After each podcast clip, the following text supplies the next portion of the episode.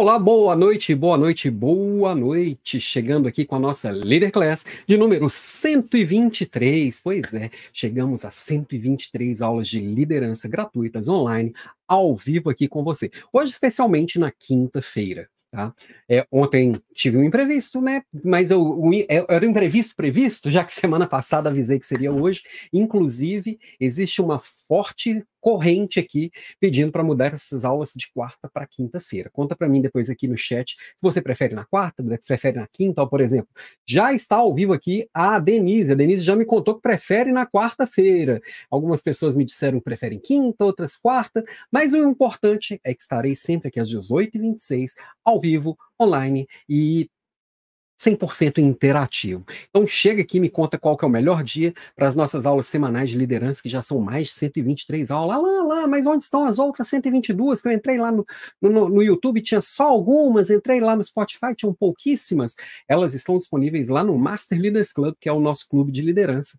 E, inclusive, está passando por uma, um reajuste. Isso e a gente vai vendo aqui e em breve eu conto mais novidades sobre o clube que ele vai voltar ainda melhor em 2024, tá? Aula de hoje sobre agilidade e foco.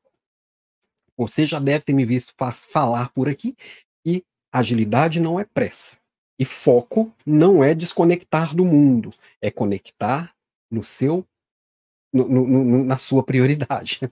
Então, esse é o segredo das equipes realizadoras, e nós vamos ver aqui hoje como que isso na prática é aplicado? A gente fala, ouve falar muito de modelo ágil, de estratégias de foco, de técnicas de produtividade. O quanto isso é realmente aplicável e efetivo na prática, né? E a gente descobre o quanto isso vai fazer a diferença. Bom, mas vamos lá.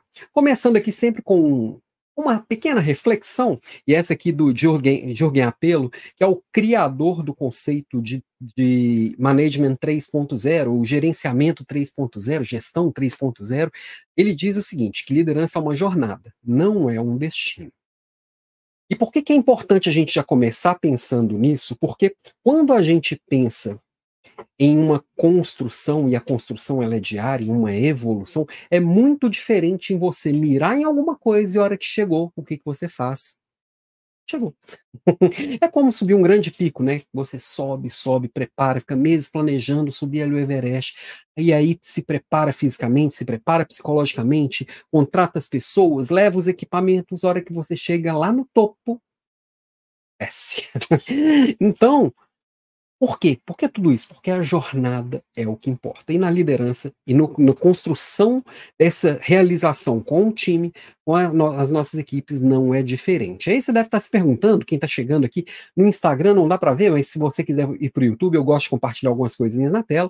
Mas quem está no YouTube, Facebook, LinkedIn, está vendo aqui do lado um bichinho bem esquisito, um bichinho com cinco olhos, com duas pernas, um bichinho na verdade, seis olhos, duas pernas, enfim, todo esquisitão. Esse é o Marte, é o mascotinho aqui do, do Management 3.0, e eu vou falar um pouquinho dele, vou falar um pouquinho destes olhos e dessas pernas que ele tem, e a gente vai entender um pouquinho mais por que dessa figura. Mas antes disso, pega o seu caderninho, porque como já bem sabemos, líder bom anota, líder bom pratica.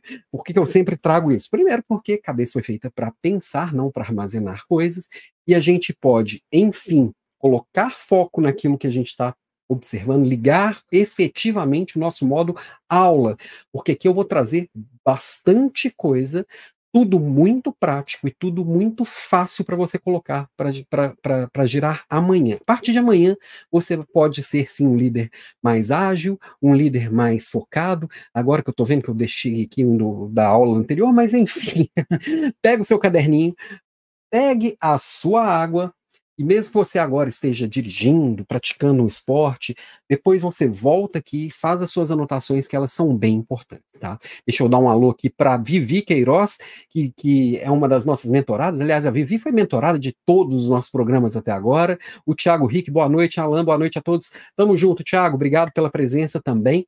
E aqui, a gente vai construindo tudo isso junto. Bom, quem está chegando aqui pela primeira vez, me conta também. Estou aqui pela primeira vez, venho da cidade tal, te conheci de, em tal lugar, enfim. É, eu sou Alan Pimenta, muito prazer. Já venho aqui a 122 aulas, 123 com hoje, trazendo a Leader Class, então sou o seu professor aqui todas as semanas. Com a Academia de Desenvolvimento de Líderes, onde sou um dos fundadores, tem ali vários programas de mentoria, vários programas de educação em continuada. Já comentei do Master Leaders Club. Os nossos programas de mentoria estão em revisão e muito breve você vai saber novidades. Tem aqui a consultoria executiva, né, onde eu sou consultor, treinador, que é a Voice, nossa a, consultoria de corporativa, consultoria organizacional, consultoria estratégica.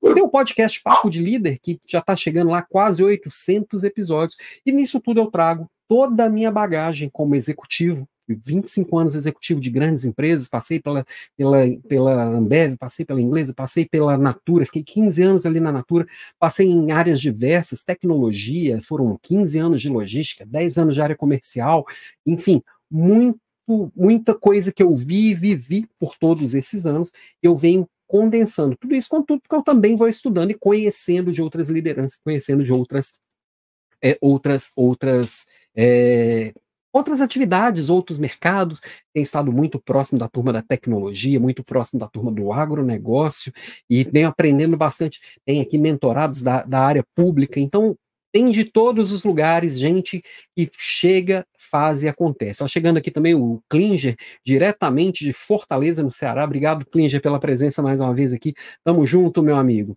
Mas vamos lá. Falando então, voltando aqui na, no, no modelo ágil, mostrei para vocês o Martin. Ele não foi sempre bonitinho, não. Ele já foi um bicho bem feio, embora. E esse, quem está quem tá aqui no YouTube está vendo aqui do lado.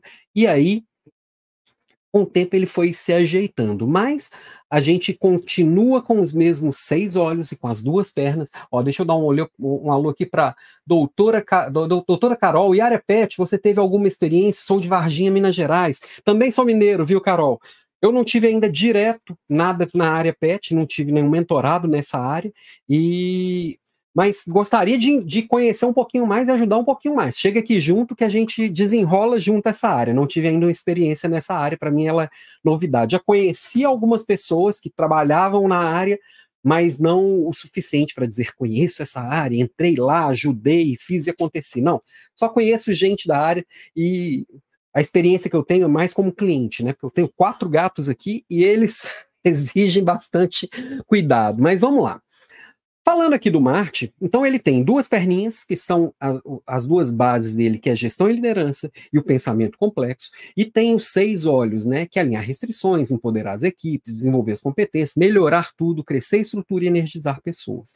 E quando a gente pensa em liderança e quando a gente pensa em agilidade, lembrando que estamos vivendo em um mundo que tudo precisa de muita agilidade, o mundo ele está muito mais complexo, o mundo, a gente olha para ele e vê que os problemas simples, eles ou já foram resolvidos ou foram delegados para as máquinas, seja uma inteligência artificial, seja uma automação. O fato é, nós estamos cada dia mais é, sendo mais exigidos da nossa parte humana, que é o nosso olhar crítico, que é uma, uma tomada de decisões mais rápida e mais certeira. Tudo isso vai sendo canalizado para que o nosso lado humano esteja muito mais exigido aqui para poder conseguir resolver e acontecer, tá?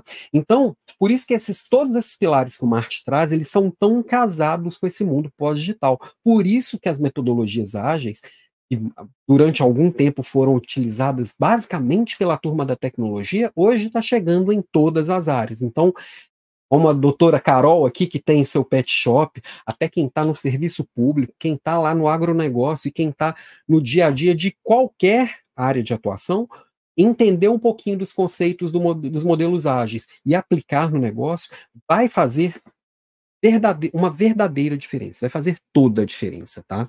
Ó, só trazer um comentário aqui do Klinger que ele, que ele me afagou o ego. Esse podcast é o melhor, grandes insights na minha carreira. Obrigado, viu, Klinger? Podcast ele sai todos os dias pela manhã e sempre é uma pílulazinha curtinha para começar o dia, geralmente três, cinco. Essa semana teve um que eu, que eu passei com mais de sete minutos falando de PDI, mas geralmente são três, cinco minutinhos só para começar o dia, só uma pequena provocação, uma pequena cutucada. Mas é, e a ideia é isso mesmo, dar uma cutucada para que você busque a sua evolução a partir do que você já tem, né? Bom, mas de acordo com Marte, é importante melhorar tudo pessoas, equipes, organizações, tudo precisa evoluir constantemente para adiar o fracasso o máximo possível. Porque a gente, com, com tudo mudando o tempo inteiro, a gente está o tempo inteiro a um passo de desmoronar tudo, a um passo do fracasso. E a melhor maneira de cuidar de tudo isso é realmente trabalhando a evolução disso tudo para adiar o máximo possível. Se possível, esse fracasso ser adiado para todo sempre, né? Mas vamos lá. Ó, Carol, nome do, do canal do podcast é o Papo de Líder, tá, Carol? Procura aí e assina o feed. Se tiver dúvida para achar, é só entrar lá em alampimenta.com.br, alan com dois L's, e você encontra. Tá, modelo ágil o que, que é basicamente? Tem gente que não faz ideia do que, que se trata, ainda acha que agilidade é sair correndo igual um maluco para resolver tudo para ontem, né? E a gente sabe, e eu já trouxe aqui em outras aulas, que eu trouxe o modelo ágil um pouco mais mastigadinho, que não, ele veio como uma alternativa ao modelo mais tradicional, que é o modelo waterfall, que é o modelo de cascata ou de cachoeira, que basicamente é um modelinho que ainda impera bastante por aí, que basicamente é o seguinte, tá? Você cria um conceito, você desenha esse conceito, e aí você desenvolve esse conceito, e aí depois de tudo pronto, você testa e coloca para rodar. Não é assim que geralmente a gente faz. Eu penso aqui um grande projeto dentro da empresa, aí eu vou lá, desenho cada etapa desse projeto, depois tudo pronto, sai aquele monte de documentação, papelada para lá, para cá, pra, papelada para lá, e as pessoas chegam, aprovam, passa por todo mundo, por um monte de comitê, e depois todo mundo assinou embaixo, aprovou, aí a gente vai desenvolver. Depois de um tempão lá desenvolvendo, usando sistemas, contratando gente, desenvolvendo processos, aí a gente coloca para rodar fazendo alguns testes. Testou, funcionou, vira para o mundo real. Qual que é o grande problema tá? do, do modelo de, de, de cascateamento, que é, um, é modelo ainda muito usado. Muitas vezes, entre o ter ideia, conceber, desenhar, desenvolver e testar, aquele problema já ficou velho. É que já não quebrou a empresa. Né? E aí a solução que eu, que eu pensei lá atrás, que eu demorei para desenvolver, ela já nasce obsoleta. Então, exatamente a turma da tecnologia, que não pode se dar o luxo de ficar esperando e testando tanto, criou um modelo que eu desenho, desenvolvo e testo, desenho, desenvolvo e testo. Eu vou fazendo esse giro com muito mais frequência. São, são é, é, é, tiros muito mais curtos. Qual que é o problema? Eu vou ter que ficar corrigindo muita coisa no meio do caminho. Qual que é o problema? Muitas vezes eu, eu tenho que estar muito próximo do cliente, do usuário, para poder entender exatamente o que, que ele quer. Ah, mas eu, eu tenho um pet shop, como a Carla aqui. Eu tenho um pet. Ah, Carol, desculpa. Eu tenho um pet shop. Como isso vai? É, isso tem nada a ver comigo. Não tenho, não, só tem um software lá que eu comprei e tal que resolve o problema. Não tem que ficar testando coisas novas todos os dias. O mercado muda. A gente precisa pensar em formas de desenvolver novos processos, em formas diferentes de atender o cliente, em formas de criar novos produtos e serviços. E é a mesma coisa. Se eu ficar pensando e cozinhando demais o galo, o concorrente chega e oferece antes de mim enquanto eu estou ali pensando, dourando a pílula, gourmetizando a minha ideia. Não, teve a ideia, experimenta, vê se o cliente gostou, melhora a ideia depois de implantado. Implementa o tal do MVP, o mínimo produto viável. E aí eu consigo, de uma forma muito mais enxuta e simples, experimentar rápido, errar rápido, consertar rápido, e aí as ideias elas vão fluindo dentro do que funciona. Os testes eles são muito mais constantes, né? A Nilda aqui agradecendo. Que bacana seu conteúdo. Obrigado, viu, Nilda? Obrigado pela presença, obrigado pelo carinho.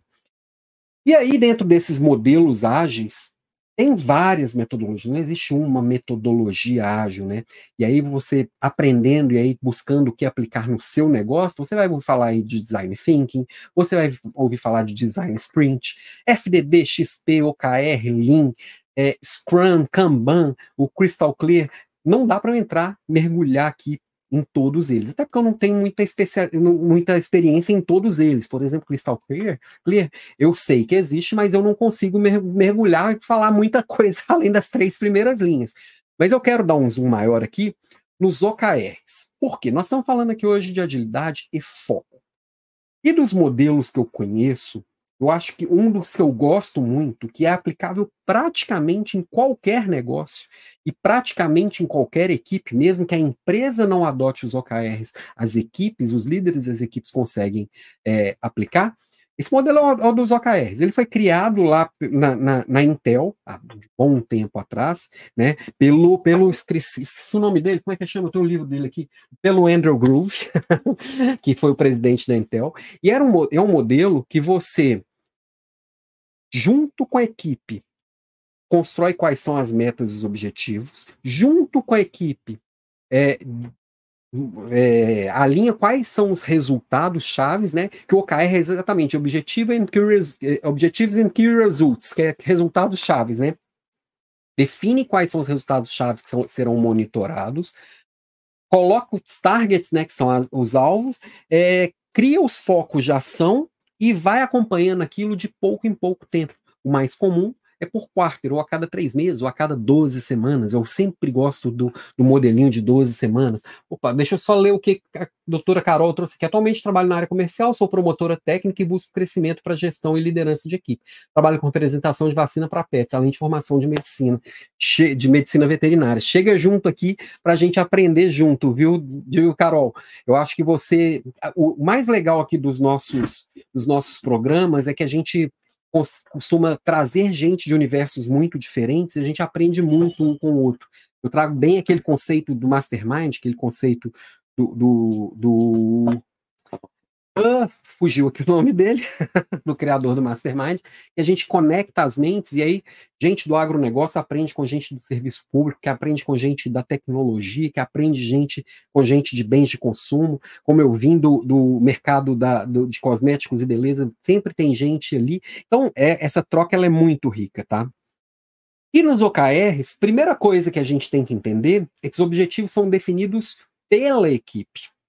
Quais são os objetivos? O que, que a gente vai focar? Então, eu olho para um curto espaço de tempo à frente, e nesse curto espaço de tempo, eu vou conseguindo focar em poucas coisas. Diferente, por exemplo, lá da sua, do seu, dos seus, é, suas resoluções de ano novo, que você definiu 423 metas, e aí chega em março, quando você quando está bem longe do final do ano e você vê que você nem começou, e você já desanima, e as metas desse ano acabam indo para o ano que vem, nos OKRs, não, são tiros curtos. Vamos pensar aqui em 12 semanas. Eu defini a meta, eu, a gente define junto com a equipe ali, a gente já coloca, já define os objetivos, já constrói já quais são os resultados chaves, define as metas, começa a trabalhar naquele plano, e aí, com, com um curto espaço de tempo, se você perde uma semana, você não perdeu a vida. Você consegue recuperar e consegue fazer entregas muito mais frequentes, fazer um acompanhamento muito mais frequente, né? É, são poucos focos, então você vai a cada, a cada 12 semanas aí trabalhar dois, três focos, geralmente, no máximo três, sempre funciona bem. Tá? A revisão do que você está focando é constante, as entregas são muito constantes. O, você vai colocar na sua rotina os CFRs, né, que são as conversas, feedbacks e reconhecimentos. Então, o contato com a equipe é muito mais frequente, né? Então, é muito comum, por exemplo, a gente adotar a metodologia do Scrum. No Scrum a gente tem reuniões semanais e tem reuniões diárias. As reuniões diárias sempre muito curtinhas. Então esse acompanhamento ele vai ficando muito bem feito. E aí a gente consegue corrigindo as coisas no meio do caminho, revisando os testes no meio do caminho, a gente consegue evoluindo muito mais, com muito mais é, vontade, tá? Ah, mas não adianta só eu trazer poucas coisas e criar um modelo de acompanhamento, tá? É, eu também consigo trazer um olhar muito mais focado se eu conseguir construir isso primeiro em mim, primeiro entender como o foco funciona no Alan. E aí eu consigo também capacitar a minha equipe nesse sentido. Como? Primeiro, pelo exemplo, e segundo, trazendo conceitos, tá? E, e cada vez mais a gente consegue entender um pouco mais o nosso funcionamento, porque é uma das, das áreas que a, que, que a ciência mais vem evoluindo, é com relação à neurociência. Tem em 20 anos que a gente consegue mapear o cérebro em pleno para o funcionamento. Então, é tudo muito recente as descobertas de neurociência. A psicologia baseada em evidências vem evoluindo bastante de poucos anos para cá. você pega é, a, os criadores da a criação da TCC é uma coisa muito recente, né, que é a teoria cognitivo comportamental, e vem muitas áreas da psicologia crescendo. Então, como que o ser humano funciona é algo que vem evoluindo muito. E se tem uma coisa que a gente precisa entender para focar é como que cada um de nós funciona e como o ser humano funciona como um todo, tá? Então, primeira coisa que a gente precisa para ter foco, geralmente, é ter clareza do que, que a gente está perseguindo.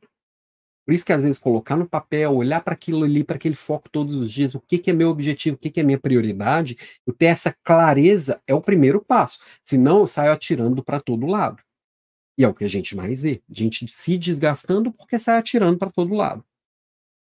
Segundo, o segundo ponto aqui que eu trago é que, que as nossas principais decisões e todo o nosso olhar mais racional dos problemas acontece no neocórtex, mais especificamente aqui nessa parte da frente, que é o córtex pré-frontal. Então, eu preciso exercitá-lo, eu preciso cuidar, primeiro, não gastar minha energia vital, minha energia de decisão com decisões muito banais, né?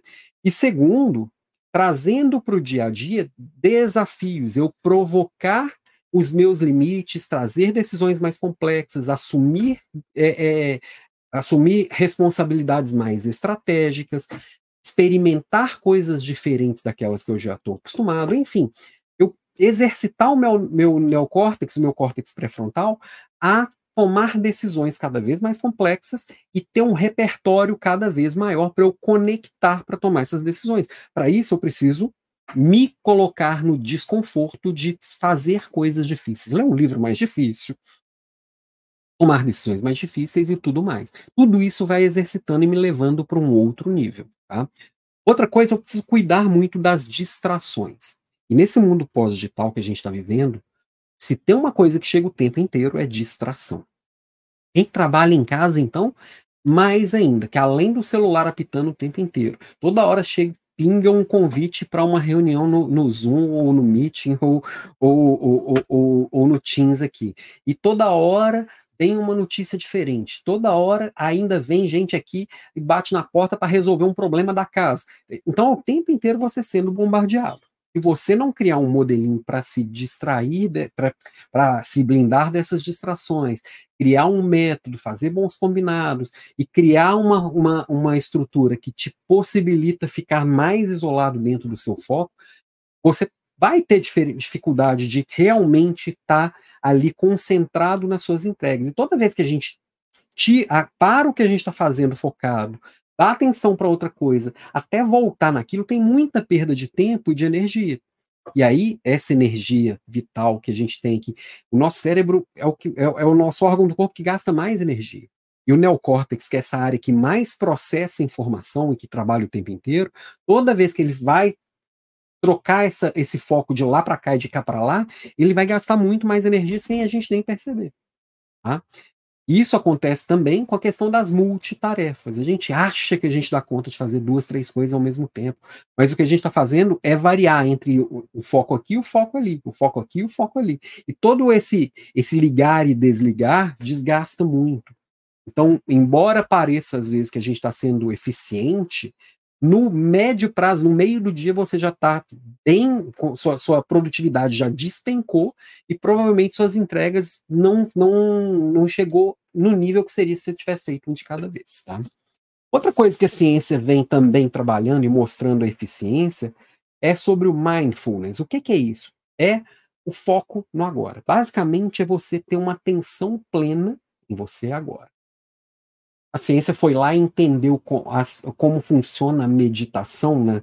E, e nas pra, principais práticas religiosas, e como aqueles mestres yogis, hindus e, e budistas conseguiam chegar num nível de quase transe, né, levar a, a, a, o seu corpo e a sua mente para um, outros níveis de consciência.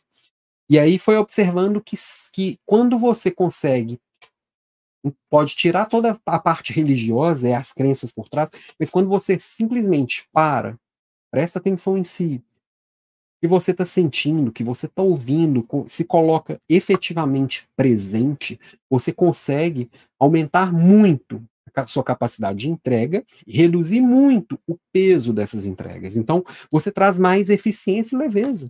Você entrega mais com menos a partir dessa prática.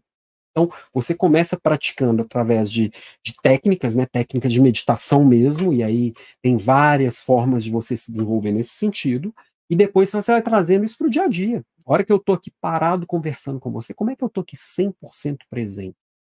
Eu percebo cada movimento à minha volta, eu percebo cada palavra que alguém vai falar comigo, que eu percebo o ambiente, que eu percebo a temperatura, que eu percebo meu corpo, que eu percebo o que está acontecendo, porque eu estou aqui 100% inteiro.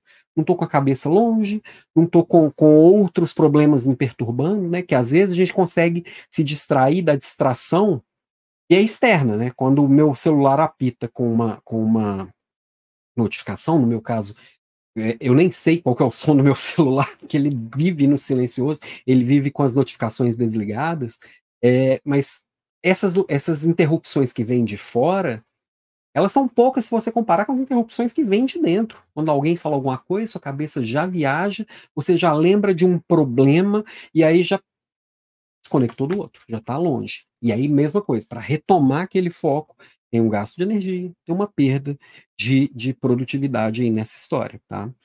E aí, até trouxe, se não me engano, no podcast de hoje, falando sobre a importância das pausas.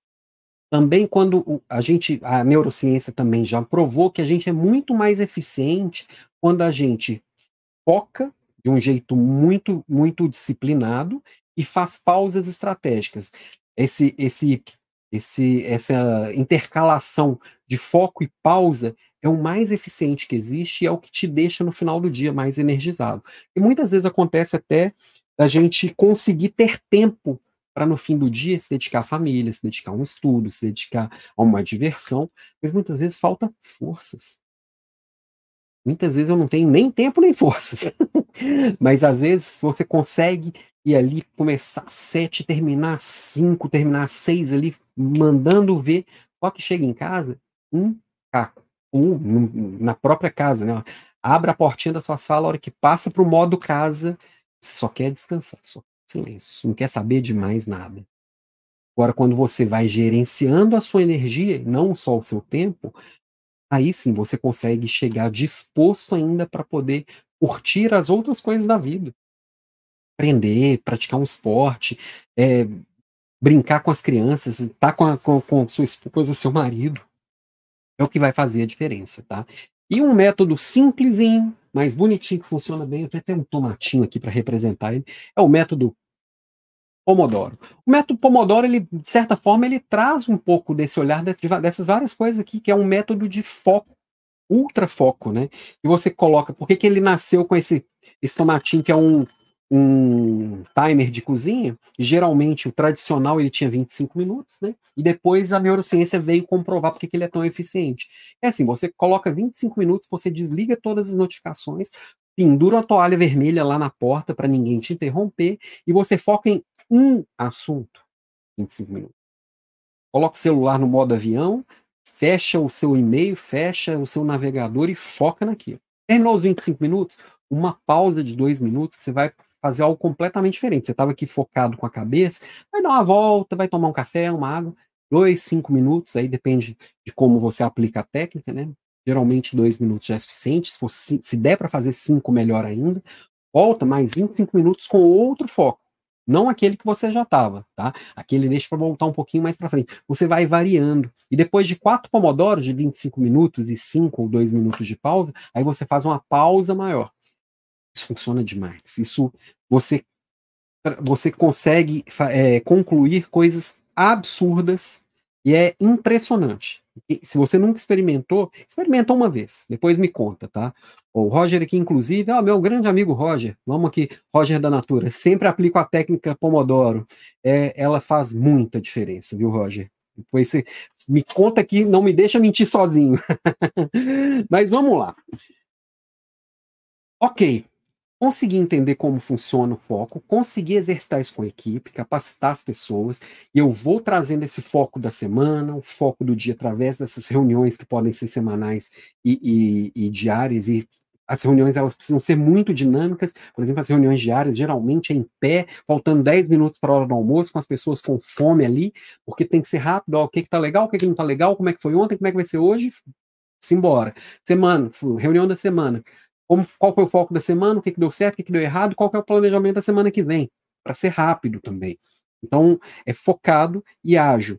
Isso tudo vem desse manifesto ágil. Muita gente acha que é uma coisa muito nova. Nós estamos falando de um manifesto que nasceu em 2001 e assinado por um monte de gente dessas áreas de tecnologia, desenvolvimento de software, e foi sendo padrão de lá para cá. Então, estamos falando de uma, de uma, de uma, uma ideia que foi consolidada 23 anos atrás. E ali dentro tem 12 princípios e quatro valores, tá? Passando rapidinho por eles, né? Nós estamos falando de satisfação do cliente, de aceitar bem as mudanças, de entregas frequentes, de trabalho em equipe. Nós estamos falando de confiar, apoiar e engajar. Conversa cara a cara, então é a famosa reunião one-on-one -on -one, com frequência software funcional, e aí, se você não trabalha com software, mas você colocar funcionalidade, aquilo que você está fazendo, se é algo que funciona, algo que realmente faz sentido, né? Ambiente sustentável, contínua atenção à excelência, simplicidade, times autogerenciáveis e refletir, ajustar e otimizar. Parece muita coisa. Parece, mas se você parar para observar, todas essas coisas estão conectadas, todas essas coisas, elas têm correlação uma com a outra, tá? E todas essas coisas conversam entre si, e uma depende da outra para viver. Então, quando a gente realmente entende é, cada uma dessas etapas e aplica, e vê onde que a gente está falhando e onde que estão os nossos gaps, a gente consegue construir uma equipe que realmente evolui a partir da agilidade. Lembrando que agilidade não é pressa, é construir as coisas bem feitas e, com, e, e, e testando e, e, colocando em prática o mais rápido possível, tá? Para poder isso acontecer, isso é baseado ainda em quatro valores, que estão lá no, no nosso no, no, manifesto também, que é mais interações do que processos e ferramentas, então aquele monte de manual, de, de especificação, de briefing, debriefing, aquela papelada que precisa 500 pessoas assinarem, não.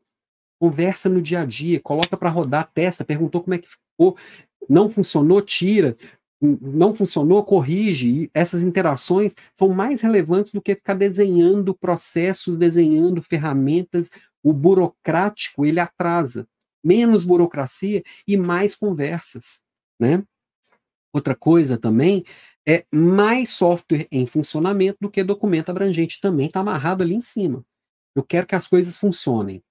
É o famoso bem feito é melhor do que perfeito. Vai fazendo. Não espera ficar o ideal e ter lá um documento que vai olhar o detalhe do detalhe do detalhe. Se acontecer e se aparecer uma pessoa que veio lá de Bangladesh, formanca e, e, e gaga, como é que eu vou responder para ela? Se a gente ficar pensando em todos os CIS, a gente não sai do lugar. E é o que muitas vezes acontece quando a gente fica ali especificando um projeto desse jeito, né? Mais colaboração com, com o cliente do que negociação de contrato. Muitas vezes, naquele modelo de, de waterfall que a gente viu, né, no modelo de cascateamento, a gente ia lá, combinava, fazia o briefing, aí ia lá, desenvolvia. Na hora de testar, o cliente pegava um, dois anos depois, o usuário fala assim, mas não é isso que eu queria. Ou isso aqui não serve mais. Aí, fala, aí o, o desenvolvedor falava, mas é isso que está no briefing.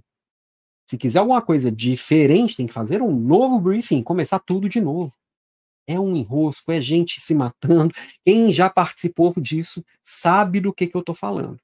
E muitas vezes é muito desgastante e, e não traz nenhuma eficiência. Agora, vamos fazer junto. Eu estou com essa ideia que é isso mesmo, não é? Vamos corrigir. Colocou para rodar, testou, não era isso. Vamos lá e refazer. Vai, vai refazendo durante o processo. Tá? E que mais? Mais adaptabilidade e menos rigidez, rigidez aos planos. A gente vai reunindo com frequência porque o plano ele precisa ser vivo. O plano ele não pode ser escrito na pedra, ele, ele precisa ser escrito a lápis. E esses valores, eles são essenciais. Nós estamos no mundo pós-digital. O que valia ontem não valia hoje. O que eu acreditava ontem, aconteceu uma coisa nova e eu mudei aqui de novo. Eu estou coerente com meus valores, mas eu estou ligado e com a cabeça, a mente e o coração aberto e o ouvido aberto, né? É, as metodologias ágeis valorizam mais as pessoas e interações do que processos e ferramentas. Está lá escrito no Manifesto Ágil, pois vale a pena você dar um Google e procurar o manifesto inteiro e ler ele inteiro, que é bem interessante, tá? Bom, gente, quanto ao Midrato aqui, lembro que todos os dias, Papo de Líder Podcast, as nossas, nossas provocações diárias, todas as manhãs, né, de segunda a sexta. No final de semana eu tenho feito umas republicações de, de podcasts antigos para manter a frequência, lembrar sempre no início do dia de de entrar lá. Aproveita também, lembra aí de compartilhar, de assinar o feed e essa live também pode dar um print, me marcar lá no Instagram, que eu gosto, tá? Eu, eu reposto e a gente vai aumentando essa nossa comunidade de gente que quer mudar o mundo através da liderança, tá?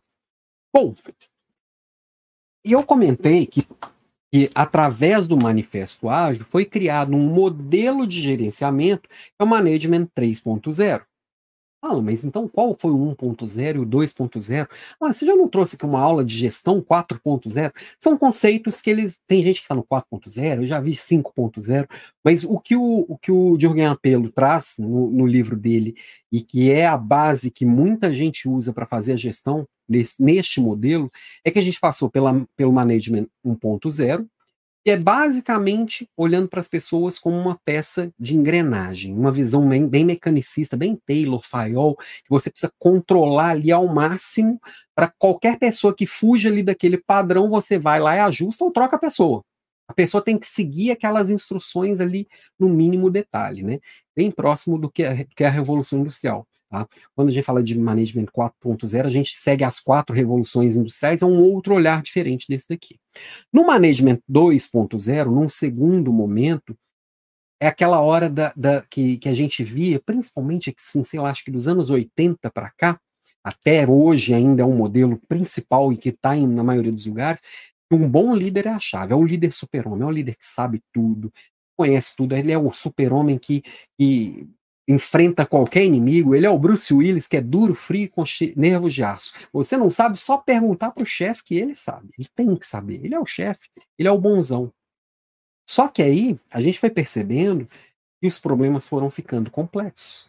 Ninguém, nem o super-homem, consegue resolver todos os problemas que ele não sabe tudo. E a hora que ele começa a aprender, que acha que está quase sabendo tudo, muda tudo, ele tem que aprender tudo de novo. Nosso conhecimento ele está muito é, é, volúvel, esse, nosso, nosso, nosso conhecimento ele está cada dia ficando obsoleto mais rápido. Eu termino uma universidade, dois anos depois, tudo que eu vi na, na universidade já é antigo. Isso quando eu já não aprendo de forma ultrapassada, porque eu estou na universidade aprendendo com pessoas do século passado, que usam metodologias que precisaram ser testadas, avaliadas e comprovadas, resolvendo problemas antigos, para poder resolver problemas que ainda nem existem. Então, muitas vezes é muito descompassado o próprio modelo acadêmico. Então, eu preciso estar tá ali buscando coisas novas o tempo inteiro, porque tudo muda o tempo inteiro. Então, por isso surgiu o Management 3.0, que, que as organizações elas funcionam como organismos vivos, que a troca é constante, e muitas vezes tem uma alternância de quem vai estar tá à frente de cada situação, tem mais gerentes de projeto do que gerentes de, de áreas específicas. Pensa no corpo humano, quem é mais importante? É o pulmão ou é o coração? É o, que, quem que ganha? Não, todo mundo tem que funcionar de uma forma muito síncrona como um corpo humano, como uma cidade. As coisas precisam funcionar interagir de uma forma muito colaborativa. E aí, essa autonomia de cada uma das partes é que vai fazer o todo funcionar. Não adianta centralizar demais, tá? E aí, a gente já vinha caminhando para esse modelo quando aconteceu o quê? A famosa pandemia. E levou muita gente querida, e deixou muita gente bem maltratada, com a saúde mental bagunçada, muitos negócios faliram durante esse período e que trouxe muito aprendizado e acelerou muita coisa que já vinha acontecendo. Então, por exemplo, o líder ele precisa mais do que nunca ser o líder servidor. Olha para as pessoas, entende a necessidade de cada um e ouve os interesses de cada pessoa e que sabe lidar com eles e que sabe puxar, conectar as pessoas com o interesse da empresa também a partir do que elas são e não a partir de um estereótipo, a partir de um, de um modelinho da cabeça dele. A inteligência emocional passou a ter está no topo das prioridades, porque está todo mundo doente. A gente, a gente passou a entender que uma depressão e uma ansiedade é pior do que uma gripe ou pior do que uma um, um braço quebrado, que são coisas que a gente olha para a pessoa e vê às vezes eu não consigo ver uma pessoa que está com um transtorno de ansiedade, que ela está com um transtorno depressivo, que ela está passando por um momento complicado, que ela está tendo síndrome do pânico, um monte de outras coisas. Tem muita gente afastando por burnout, até por estar tá com dificuldade de entender esse novo, né? O pós-pandemia nos exigiu algo que também já tinha começado, mas nos exigiu ainda mais pensar em diversidade, e não essa diversidadezinha clichê que muita gente só repete um monte de frase feita, um monte de, de bandeiras levantando, é, é, trazendo um olhar meio torto do assunto, é aquela diversidade que eu vou trazer gente diferente de mim de verdade para perto. Eu vou valorizar a diferença, que eu vou ouvir uma ideia diferente da minha, eu vou, que eu preciso de gente me contestando e me complementando o tempo inteiro, gente que viveu coisas diferentes da que eu vivi, gente que tem uma visão de mundo diferente da minha, gente que passou por experiências diferentes da, das minhas. E aí, com isso, eu vou trazer gente de todos os tipos para perto de mim, de religiões diferentes, de cor de pele diferente, de, de orientações sexuais diferentes, de tudo, tudo quanto é forma. Não só esses pequenos grupos que foram é, eleitos para poder representar essa diversidade. É trazer gente diferente de verdade. E a hora que ela chegar, não é tentar transformar o diferente em igual, igual muita, muito, muita gente e muitas empresas fazem. Não, é valorizar aquela diferença. A gente precisa da diferença, porque os problemas são complexos e eu não sei tudo sobre aquele problema. Eu preciso de alguém diferente de mim para me ajudar nesse, nesse, nesse desafio. E também o desafio de lidar com equipes multiculturais dentro da equipe vai ter gente, como tem gente muito diferente, e como o trabalho remoto passou a ser algo muito comum muito normal, a gente precisa lidar com gente que está do outro lado da rua e gente que está do outro lado do mundo. Eu vou ficar marcando reunião em qual horário, em qual fuso horário. O, que, o, o Pedro, que é um primo da Débora, minha esposa, está aqui em casa, ele, ele trabalha para uma empresa da Áustria e está voltando a morar no Brasil pessoas da equipe dele estão espalhadas no mundo. Tem gente da Índia, da Holanda. Como é que você lida com essas diferenças? É o novo normal. Esse é o, o como é o trabalho pós-pandemia. Você está preparado para isso? Para ter na sua equipe? Não precisa nem ser do outro lado do mundo. Talvez você, ah, mas eu nem tenho inglês, eu nunca vou participar disso. Corre atrás do inglês, fica a dica. É, dica bônus aqui. Mas você pode ter na, na sua equipe gente é, é, do Mato Grosso do Sul ou do Acre e gente da Bahia e gente do Rio Grande do Sul. São fuso horários diferentes, são culturas diferentes, são necessidades diferentes, expectativas diferentes. Nós estamos falando do trabalho pós-pandemia, nada mais é do que que a gente está trabalhando essa liderança pós-digital, esse mundo pós-digital, né? Inclusive, o, quem está aqui no Instagram vai só ouvir, né? Mas quem está no, no, YouTube, LinkedIn e Facebook vai ver.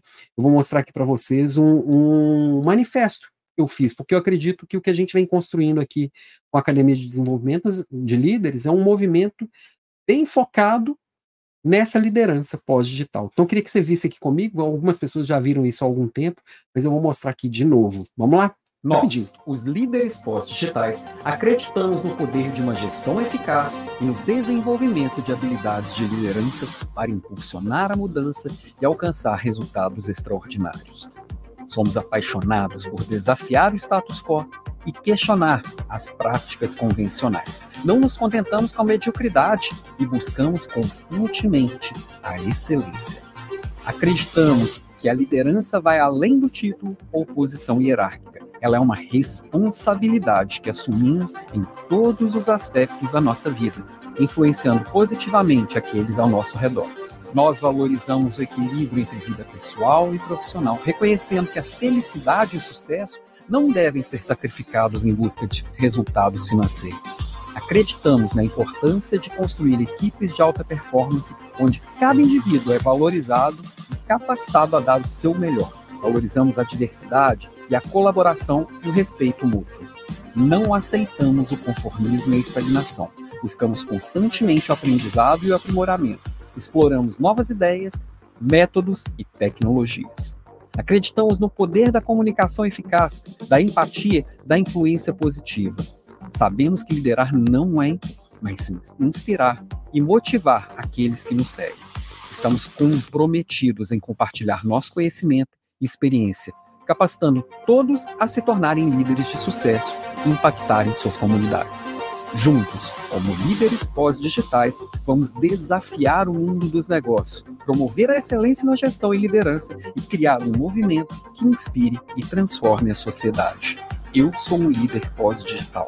Eu transformo, eu inovo, eu equilibro, eu reconheço, eu humanizo, eu desafio limites, eu cresço junto, sou imparável, sem limites.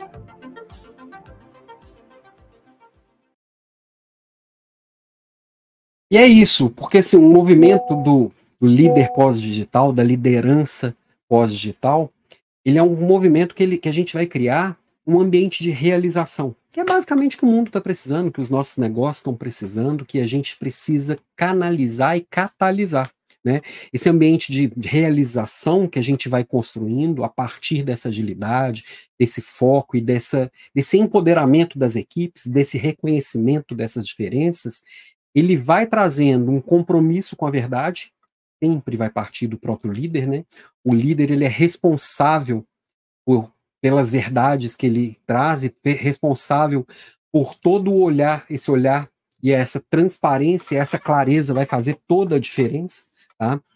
É, outra coisa, dá às pessoas autonomia para decidir, não dá mais para centralizar decisões.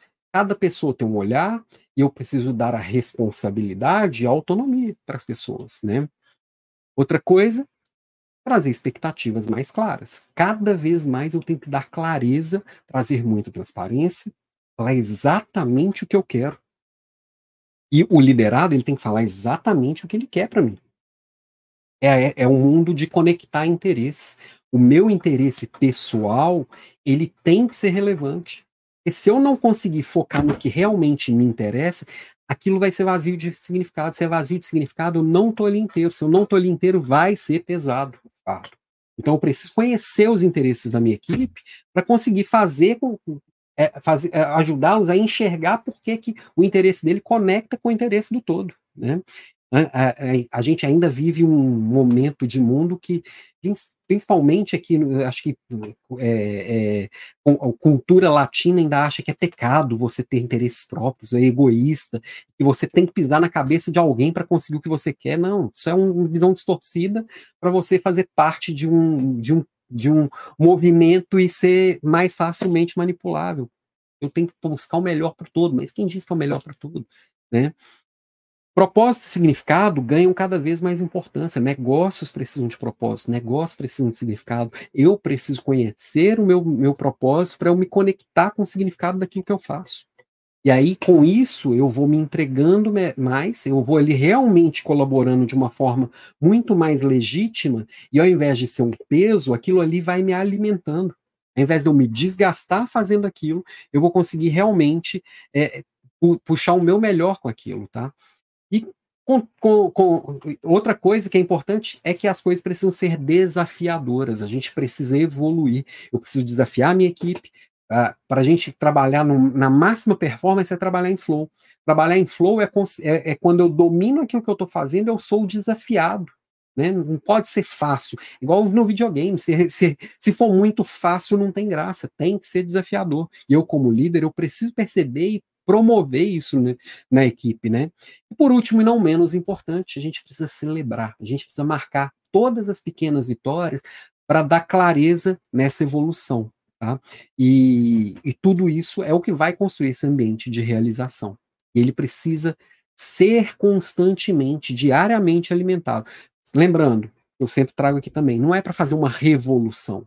Tá? São pequenas evoluções. É isso que vai transformar de verdade o comentário da Vivi. Precisamos trabalhar é, o olhar para os problemas do outro. Vejo muita empresa trabalhando só uma imagem do que se importa na rede, mas na verdade só se importa com o resultado. E me corrijo, não só as empresas, muita gente fora delas. Exato, Vivi, ainda temos esse olhar, é um olhar muito de competição é, irracional. A competição por si, ela não é ruim, tá? E o ser humano ele é naturalmente competitivo competitivo. Mas quando a gente coloca só esse olhar à nossa frente, o resultado ele vale, para o resultado vale qualquer coisa, o resultado não interessa às outras pessoas, e, e a, bu a busca dos meus interesses pessoais, ela não se interessa com o interesse do outro. E aí vira uma coisa vazia. Aí vira esse egoísmo ruim que a gente está acostumado a conhecer, que é um pisando na cabeça do outro, um querendo derrubar o outro para se dar bem. Quando, na verdade, a gente está vivendo um mundo e não é essa pessoa individual, esse líder herói que vai conseguir conquistar o seu espaço. É uma rede forte. Então, eu conectado com pessoas que me complementam e eu colaborando com o que eu tenho de melhor e recebendo bem e valorizando o que o outro tem de melhor. Aí todo mundo cresce. Essa rede consegue resolver os problemas mais complexos. Eu venho junto com todo mundo que vem junto de mim. Eu tô junto da Vivi e a Vivi tá junto de mim. A hora que a Vivi tiver um problema que ninguém resolve, que, que ela não sabe resolver, ela sabe que ela pode contar comigo e eu sei que eu posso contar com ela. Isso é esse olhar, esse ambiente de realização, isso é esse, esse essa construção desse, dessa liderança pós-digital. Tá? Ah, e tem uma novidade aqui. Um pequeno intervalo aqui só para contar uma grande novidade. Quem está aqui no Instagram também não vai ver, mas eu vou contar para vocês também. Basicamente, eu tenho uma novidade que sai em breve. Eu já comentei aqui vagamente algumas vezes, mas agora tem data. Meu livro está chegando por aí. O livro Decisões Corajosas. É a batalha do líder contra a incerteza no mundo pós-digital. Passa muito porque a gente, pelo que a gente está falando aqui agora. É um livro que vem é, que eu dediquei bastante tempo e bastante pesquisa para ele. Então, é um livro que ele está muito conectado com o agora e ele, tá, ele com certeza vai ajudar muita gente. E eu vou fazer a, o pré-lançamento dele no dia 3 de fevereiro, então ele já está na gráfica lá, já está já tá lá na editora rodando, e no dia no, no pré-lançamento eu já vou dar oportunidade dos primeiros é, interessados já adquirirem o livro com algumas vantagens, e o lançamento, vou fazer um evento online num sábado pela manhã, dia 24 de fevereiro, e eu vou contar mais sobre esse livro, mas já coloca na agenda, porque Vem, vem coisa bem legal por aí. Esse livro tem, tá me dando muito orgulho do filhote.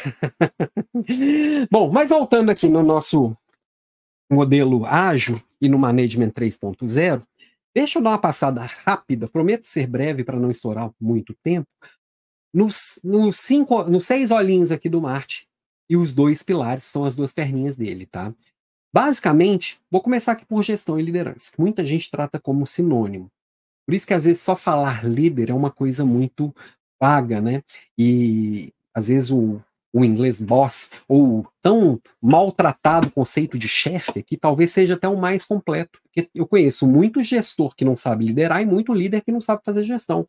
Quando o ideal seria essa liderança que é cuidar das pessoas e a gestão que é cuidar dos resultados e processos, elas se complementassem. Então, como que a gente cuida dessas duas coisas, da gestão cuidar de números, resultados, metas, processos, liderança, cuidar das pessoas, desenvolver as pessoas, provocar as pessoas, como que isso consegue caminhar junto e de uma forma realmente complementar e cuidadosa. Então, o primeiro dos pilares é esse daí. O outro é o do pensamento complexo. E basicamente é muito do que a gente já viu. A gente precisa lidar com o mundo complexo, tá? No mundo com, com, com, um pensamento mais simples, às vezes um olhar simples de, de, causa e efeito resolvia, um PDCA simples resolvia.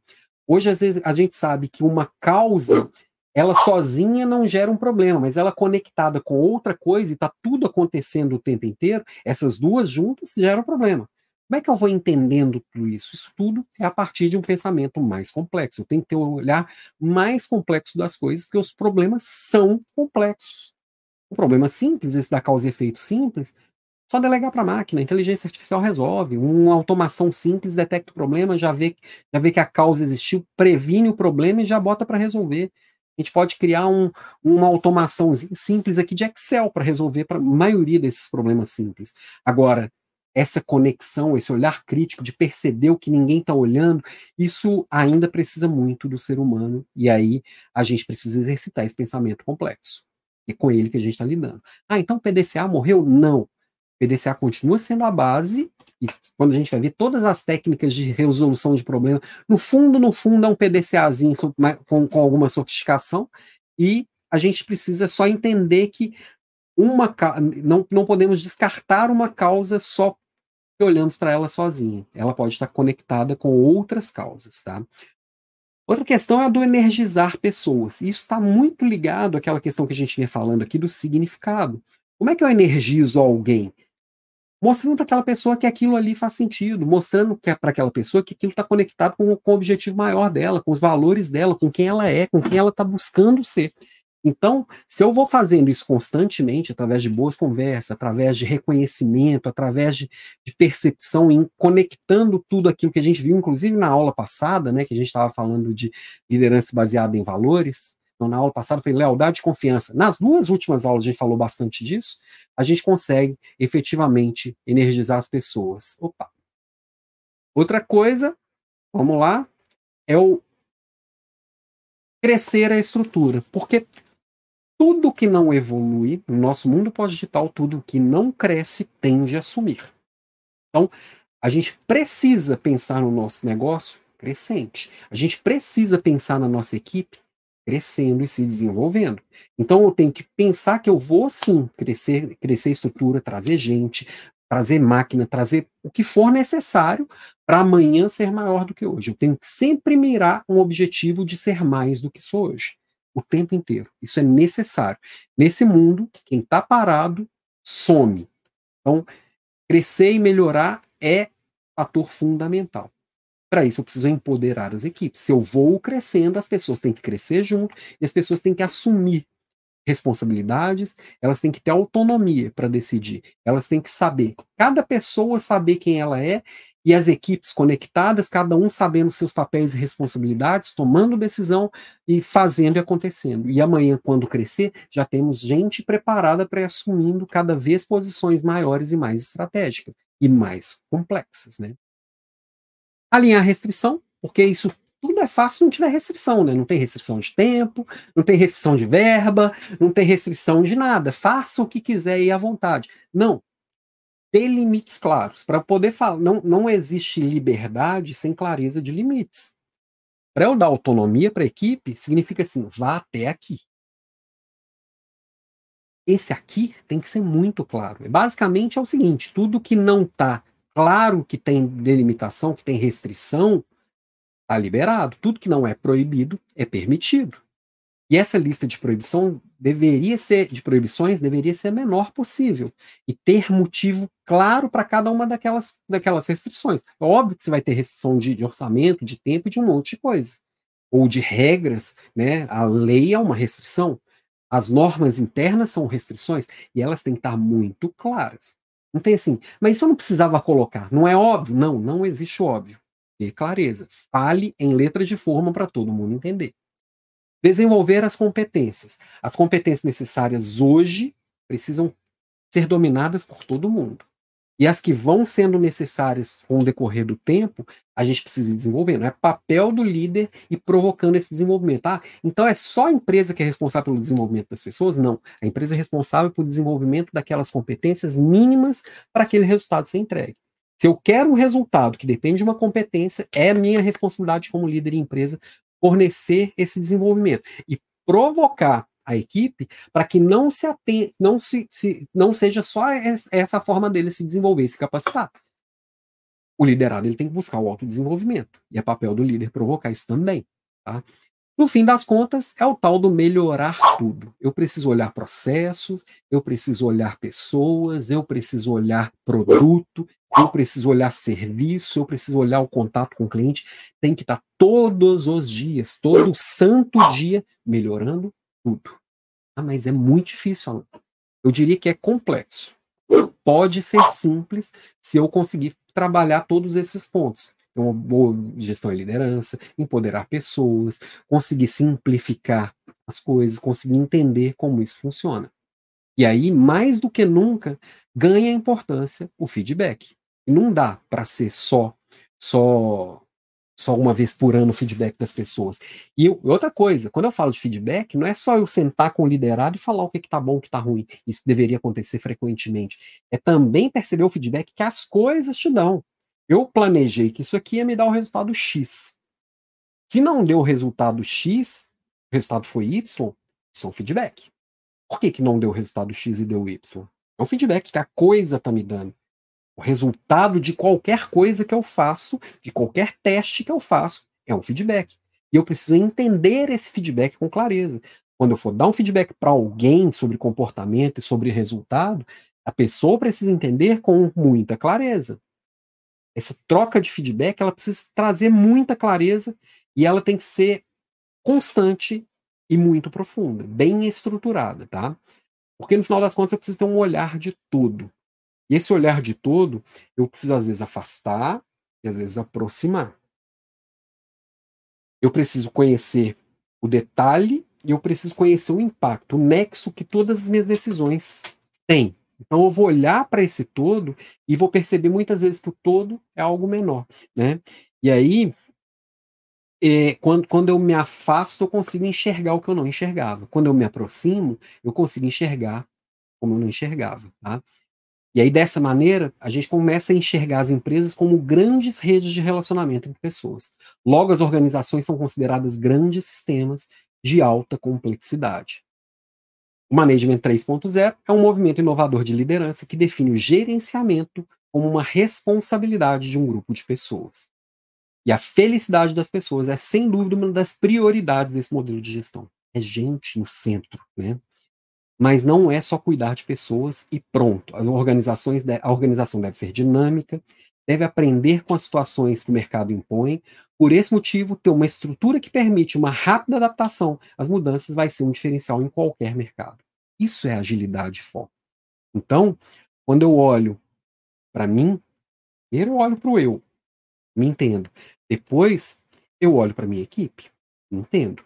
Aí depois eu posso olhar para a empresa e entender. Aí eu posso olhar para o mercado e entender. Aí eu posso olhar para a sociedade e entender. E aí eu posso olhar para tudo e conectar. Está tudo conectado. Né? Sistemas, a gente vive como um grande sistema com tudo interconectado. Né? A gente consegue entender as responsabilidades, a minha responsabilidade nesse todo e a responsabilidade de cada um desses atores, cada uma dessas pessoas nesse todo a gente consegue realmente trabalhar felicidade como uma coisa singular. O que é para mim felicidade é diferente para você. O que para mim faz sentido e tem significado é muito diferente do que faz para você. Eu não posso querer empurrar o meu padrão de felicidade para o outro. Para isso eu tenho que olhar para o outro. E aí tem importância também a aprendizagem. O aprendizado de cada um que tem que ser todo dia, o tal do lifelong learning, eu preciso aprender todo dia, ele passa a ser essencial. Então as pessoas aprendem, as organizações aprendem, o mercado aprende, o consumidor aprende, tudo isso é evolução. E é aí que a gente realmente evolui. Bom, antes de finalizar a aula com as minhas indicações, espero que você tenha conectado. Passei só três minutos do meu tempo. é, semana que vem, semana que vem não teremos só a nossa Leader Class, que vai ser na quinta-feira, tá? Vamos manter semana que vem mais uma quinta-feira. Me dá seu feedback se prefere na quinta ou na quarta. Semana que vem trazendo como capacitar as pessoas, falar sobre treinamento de equipe. Como é que eu capacito pessoas diversas, né? Antes era fácil, junta todo mundo na sala, fala do mesmo assunto e sai de lá todo mundo igual. Esse era o mundo ideal na, na, no Management 2.0. Esse era o mundo ideal antes dessa era pós-digital. Na era pós-digital, eu preciso valorizar as diferenças. Tá, e como que eu treino as pessoas diferentes, valorizando as diferenças? Um desafio. Vamos falar disso na semana que vem, na quinta-feira. E coloca na sua agenda que no sábado, oito e meia da manhã, começamos o dia juntos, vou trazer um workshop, workshop Líder do Futuro, eu vou trabalhar vários desses conceitos que a gente vem trazendo nas últimas aulas, conectar todos eles, que eu, eu sinto que eles estão um pouquinho soltos, e, e aí eu também vou poder trazer um pouquinho mais, vou conseguir te mostrar com um pouco mais de detalhe o clube, que você entra lá, ele está disponível para você comprar, e aí o clube também vai ter alguns ajustes no modelo, tá? Então, próxima aula, dia 25, na quinta-feira, Leader Class, e no sábado, dia 28, a gente vai estar junto no workshop Líder do Futuro. Detalhe, para o workshop Líder do Futuro, eu vou mandar é, um link para o alampimenta.com.br, que nesse workshop nós vamos fazer ele, ao invés de ser aberto no, no, no YouTube do jeito que a gente está fazendo, ou no Instagram, ele vai estar tá aberto no é, Google Meeting, tá? Então você entra, a gente vai interagir, a gente vai conversar, passar uma manhã de sábado juntos aqui, interagindo de uma forma até mais humana do que só pelo chat. Então, aí vai ter inscrição, vão ter vagas limitadas, vai ser 100% gratuito, não vou cobrar nenhum centavo por ele, mas vai ser um negócio bem legal, bem no sábado de manhã. Coloca na sua agenda e participa aqui com a gente. Bom, para as nossas indicações finais, hoje não deu tempo de eu separar todos os livros, acho que só um deles que está aqui do ladinho.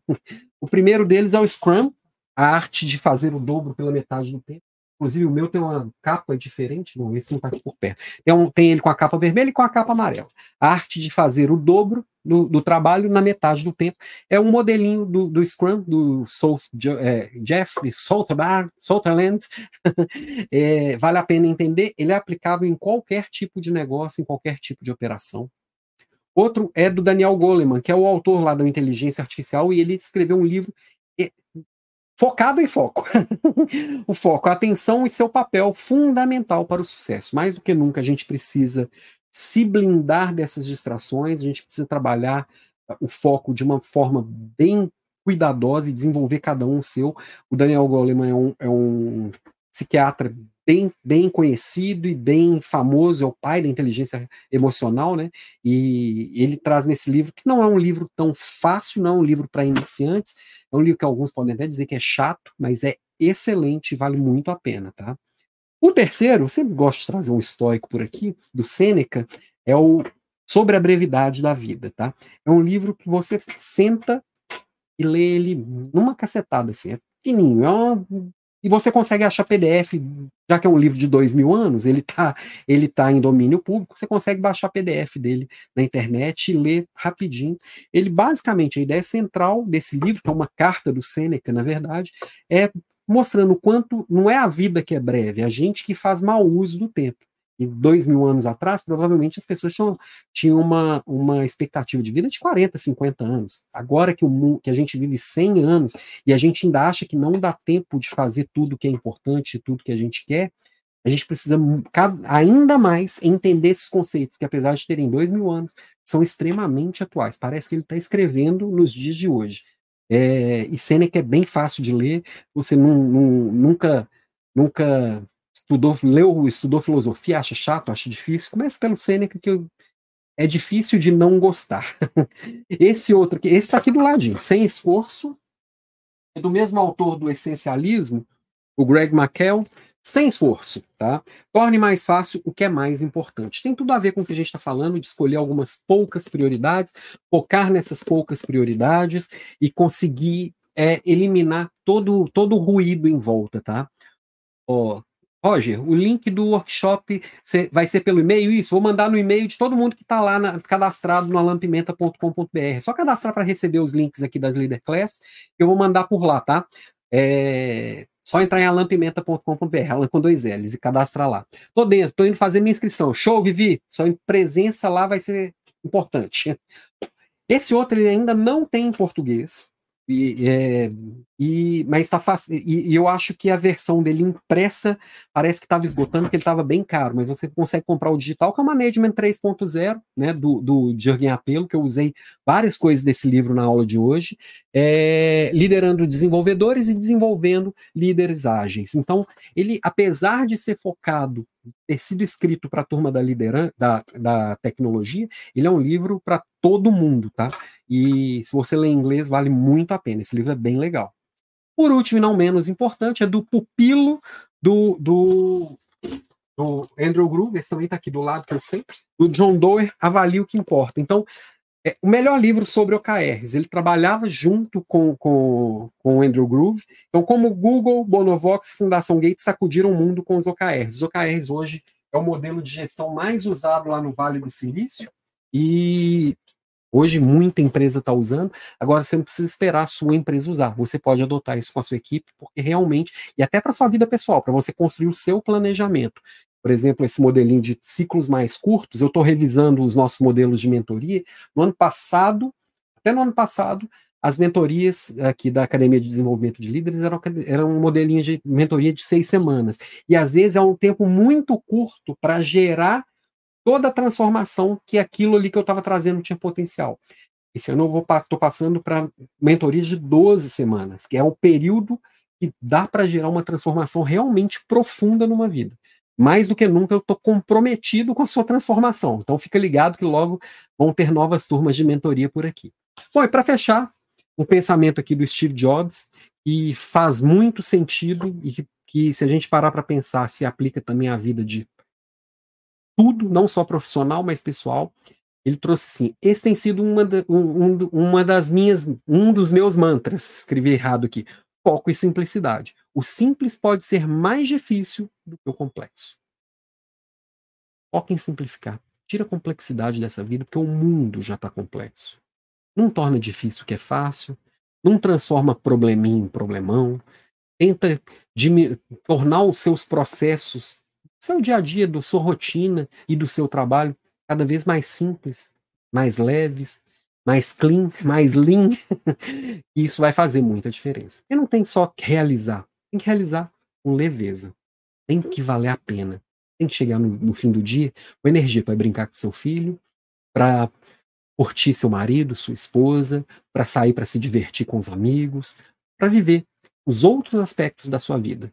Só você só vai conseguir com leveza, com simplicidade. Espero que tenha valido a pena a aula de hoje. Passei um pouco, passei 10 minutinhos aqui do nosso tempo. Prometi que esse ano eu vou ser pontual, então já puxa a minha própria orelha aqui. Semana que vem a aula vai ser de uma hora certinho.